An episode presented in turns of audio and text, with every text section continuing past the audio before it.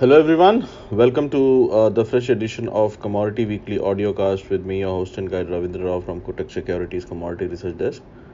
As always, we will understand what moved the commodity markets last week and what's in store for the current week.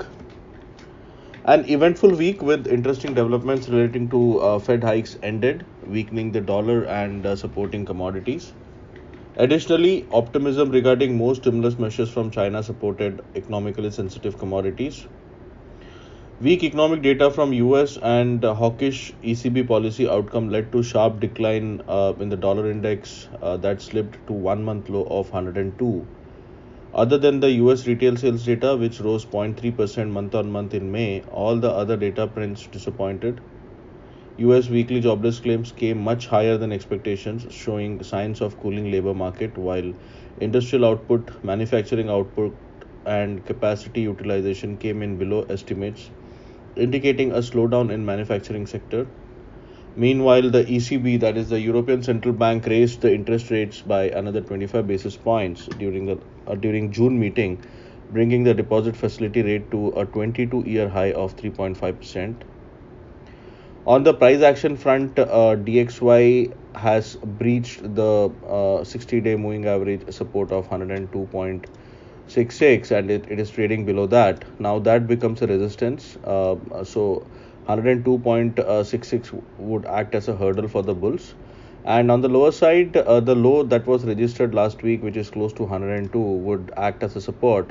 And if that is taken out then we might see a dollar index a dollar index further falling towards 101.75 to 101.60 Coming to commodity specific, uh, the precious metals declined during the first half of the week as investors remained wary uh, ahead of the June FOMC meeting. Uh, it, it further weakened post uh, the FOMC meeting as the Federal Reserve delivered a hawkish skip. The Fed left the target for funds rate unchanged at 5% to 5, 5.25%, uh, but signaled rates may go higher if the economy and inflation do not slow down more. Policymakers said that holding the, tar- holding the target rates target range steady allows them to assess additional information and its implications for monetary policy, but also noted they would be prepared to adjust if it if um, uh, risks emerge that could impede the attainment of their goals. Pausing the Fed funds rate along with projections for higher terminal rates gives the Fed flexibility to hike if data comes hot and at the same time cut the rates if data uh, softens. At the same time, it makes dollar movement subject to incoming economic data. Although both gold and silver staged a decent recovery, it closed the week with modest declines. Uh, as 74 as a 74% probability of a rate hike in FOMC July meeting held bullion prices from uh, moving sharp sharply on the higher side. On the technical front, um, if you look at the price action, gold is uh, COMEX gold is still in a tight range. If you talk about the spot gold, uh, 1984 is the cap and uh, 1930 dollar 1930 is the floor. It went below dollar 1930 last week, but it did not uh, close, and uh, there was a good recovery seen uh, on on Thursday.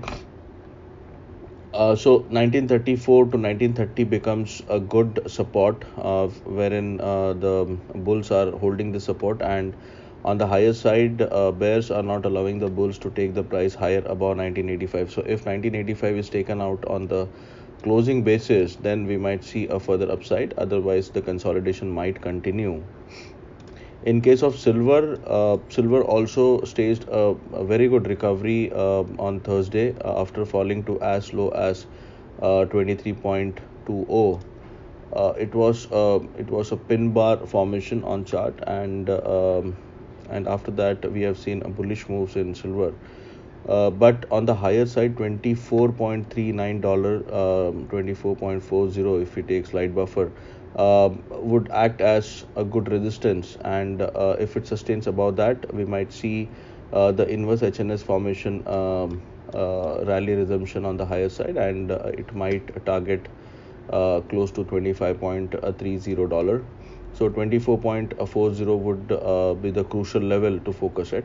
And on the downside the low that was tested last week which is close to 23.20 would act as um, good support for the bulls. On the energy front, uh, crude oil uh, prices closed uh, with 2% upside, uh, whereas on the base metal fronts, almost all base metals rallied uh, to more than one month highs as investors uh, grew hopeful of upcoming economic stimulus from China after latest economic data releases added to evidence of an economic slowdown following first quarter's post pandemic surge. Uh, PBOC expectedly unexpectedly lowered the rate on its one-year uh, loans or medium-term lending facility by 10 basis points to 2.65% after a similar cut in seven-day uh, repo reverse repo rate earlier this week. Um, on the technical front, uh, crude oil is is still trading in a tight range on the lower side um, in case of WTI and NYMEX crude oil 67 is acting as a good support whereas on the higher side uh, 74 is acting as a hurdle uh, for the bulls.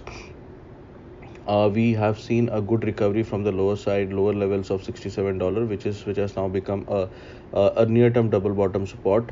And uh, uh, as I mentioned, on the upside, $74 would act as a resistance. So uh, we might see uh, this week we might see a range of a range close to 69 half dollar on the lower side and uh, the bulls might once again try to target 74 to 73 dollar on the higher side.